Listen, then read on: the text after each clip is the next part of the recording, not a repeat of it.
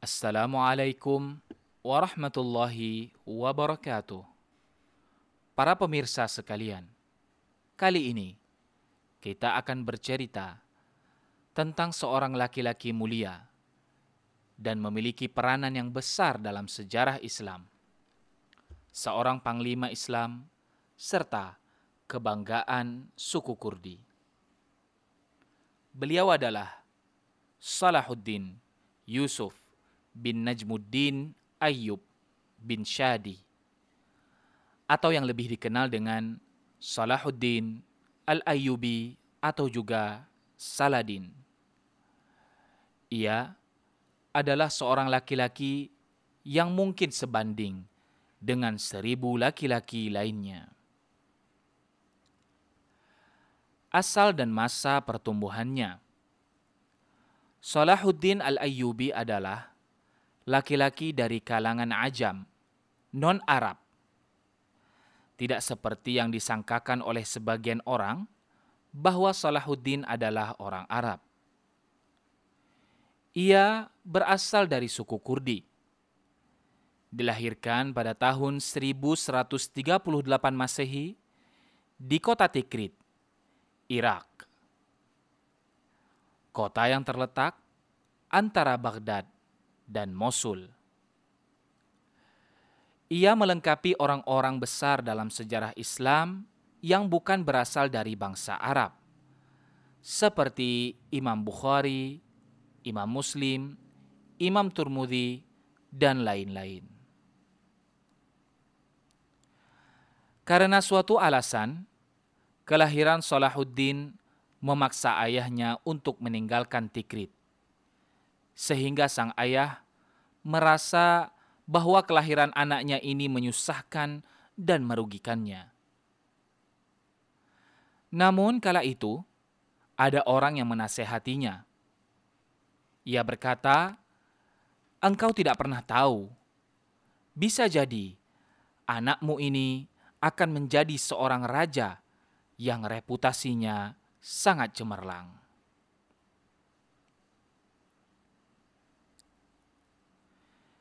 Dari Tikrit, keluarga Kurdi ini berpindah menuju Mosul. Sang ayah, Najmuddin Ayyub, tinggal bersama seorang pemimpin besar lainnya, yaitu Imaduddin Az-Zanki.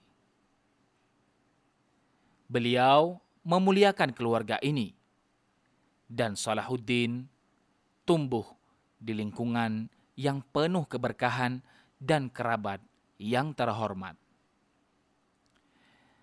Di lingkungan barunya, dia belajar menunggang kuda, menggunakan senjata, dan tumbuh dalam lingkungan yang sangat mencintai jihad. Di tempat ini juga, Salahuddin kecil mulai mempelajari Al-Quran, menghafal hadis-hadis Nabi Sallallahu Alaihi Wasallam, mempelajari bahasa dan sastra Arab, beserta ilmu-ilmu lainnya.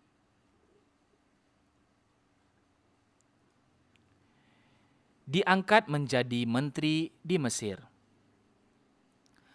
Sebelum kedatangan Salahuddin Al-Ayyubi, Mesir merupakan wilayah kekuasaan kerajaan Syiah, Daulah Fatimiyah.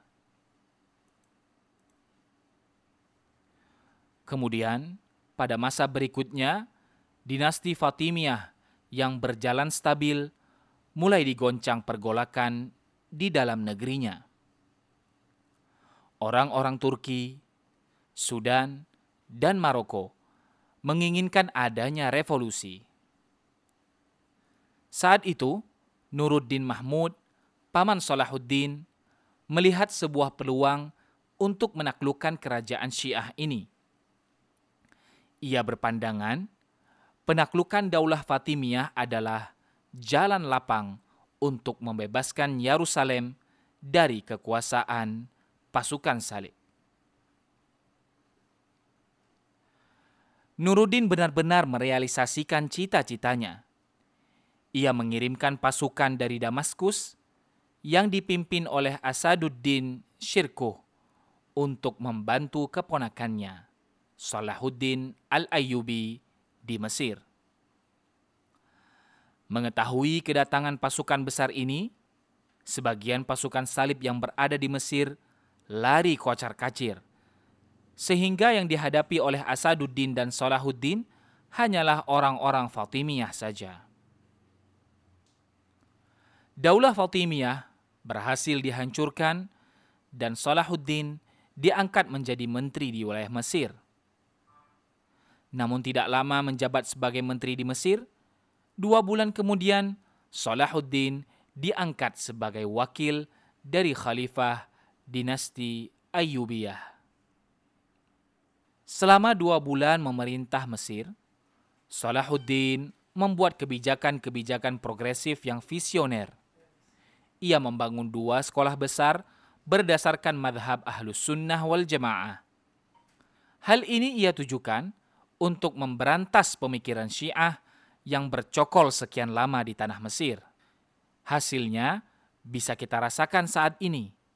Mesir menjadi salah satu negeri pilar dakwah ahlus sunnah wal jamaah atau sunni. Kebijakan lainnya yang ia lakukan adalah mengganti penyebutan nama-nama Khalifah Fatimiyah dengan nama-nama Khalifah Abbasiyah dalam khutbah Jumat. Menaklukkan Yerusalem Persiapan Salahuddin untuk menggempur pasukan salib di Yerusalem benar-benar matang. Ia menggabungkan persiapan keimanan dan persiapan materi yang luar biasa. Persiapan keimanan ia bangun dengan membersihkan akidah Syiah Batiniyah dari dada-dada kaum muslimin dengan membangun madrasah dan menyemarakkan dakwah, persatuan, dan kesatuan umat ditanamkan dan dibangkitkan kesadaran mereka menghadapi pasukan salib. Dengan kampanyenya ini, ia berhasil menyatukan penduduk Syam, Irak, Yaman, Hijaz, dan Maroko di bawah satu komando. Dari persiapan non-materi inilah terbentuk sebuah pasukan dengan cita-cita yang sama dan memiliki landasan keimanan yang kokoh. Dari segi fisik Salahuddin mengadakan pembangunan markas militer, benteng-benteng perbatasan, menambah jumlah pasukan, memperbaiki kapal-kapal perang, serta membangun rumah sakit dan lain-lain. Pada tahun 580 Hijriah, Salahuddin menderita penyakit yang cukup berat. Namun dari situ tekadnya untuk membebaskan Yerusalem semakin membara. Ia bertekad apabila sembuh dari sakit, ia akan menaklukkan pasukan salib di Yerusalem, membersihkan tanah para nabi tersebut dari kesyirikan Trinitas. Dengan karunia Allah Azza wa Jalla, Salahuddin pun sembuh dari sakitnya. Ia mulai mewujudkan janjinya untuk membebaskan Yerusalem. Pembebasan ini bukanlah hal yang mudah, Salahuddin dan pasukannya harus menghadapi pasukan salib di Hattin terlebih dahulu. Perang ini dinamakan Perang Hattin.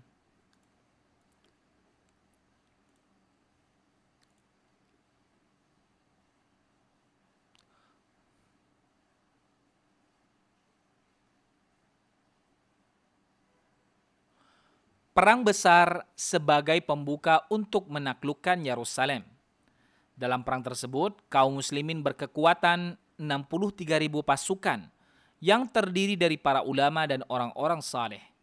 Mereka berhasil membunuh 30 ribu pasukan salib dan menawan 30 ribu lainnya. Setelah menguras energi di Hatin, akhirnya kaum muslimin tiba di Al-Quds, Yerusalem. Dengan jumlah pasukan yang besar, tentara-tentara Allah ini mengepung kota suci ini. Perang pun berkecamuk. Pasukan salib sekuat tenaga mempertahankan diri. Beberapa pemimpin muslimin pun menemui syahid mereka, insya Allah, pada peperangan ini. Melihat keadaan ini, kaum muslimin semakin bertambah semangat untuk segera menaklukkan pasukan salib.